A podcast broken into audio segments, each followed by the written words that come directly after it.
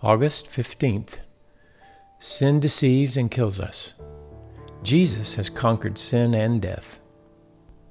Hi, I'm Norm Wakefield. Thank you for joining me for today's Live to Love Scripture encouragement.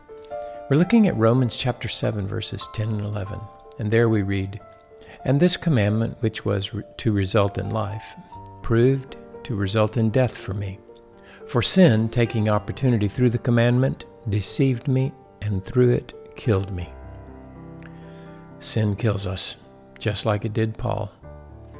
It takes opportunity through the commandments of God to deceive us. How does sin deceive us through the commandment?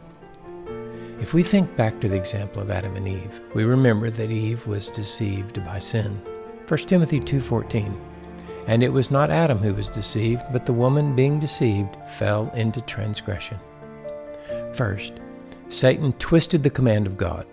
And he said to the woman, Indeed, has God said, You shall not eat from any tree of the garden? Second, he lied, misrepresented God, and deceived Eve into sin, saying, You surely will not die, for God knows that in the day you eat of it, your eyes will be opened, and you will be like God, knowing good and evil. That's from Genesis 3 4 and 5. Had there been no commandment, Satan and Eve may have had a conversation, but there would have been nothing to use to deceive her and entice her into sin. Without the law or the commandment, there could be no sin. But once sin comes to life, it is murderous. Sin deceives us and kills us.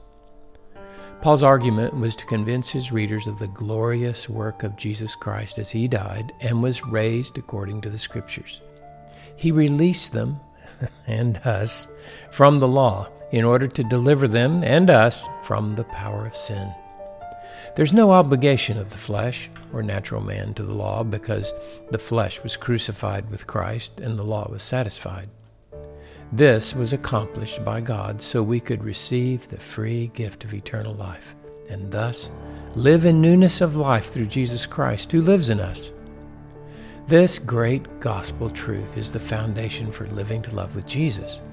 There would be no with Jesus if God had not given us eternal life in Christ. We would never, ever believe in Jesus and look to Him for the power to love those He puts in our paths.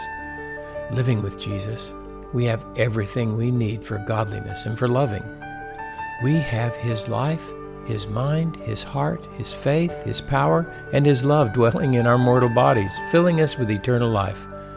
Does that encourage you? I hope so. Jesus has conquered sin and death, which had deceived and killed you. You are now free to pour out the love of God in this world for His glory.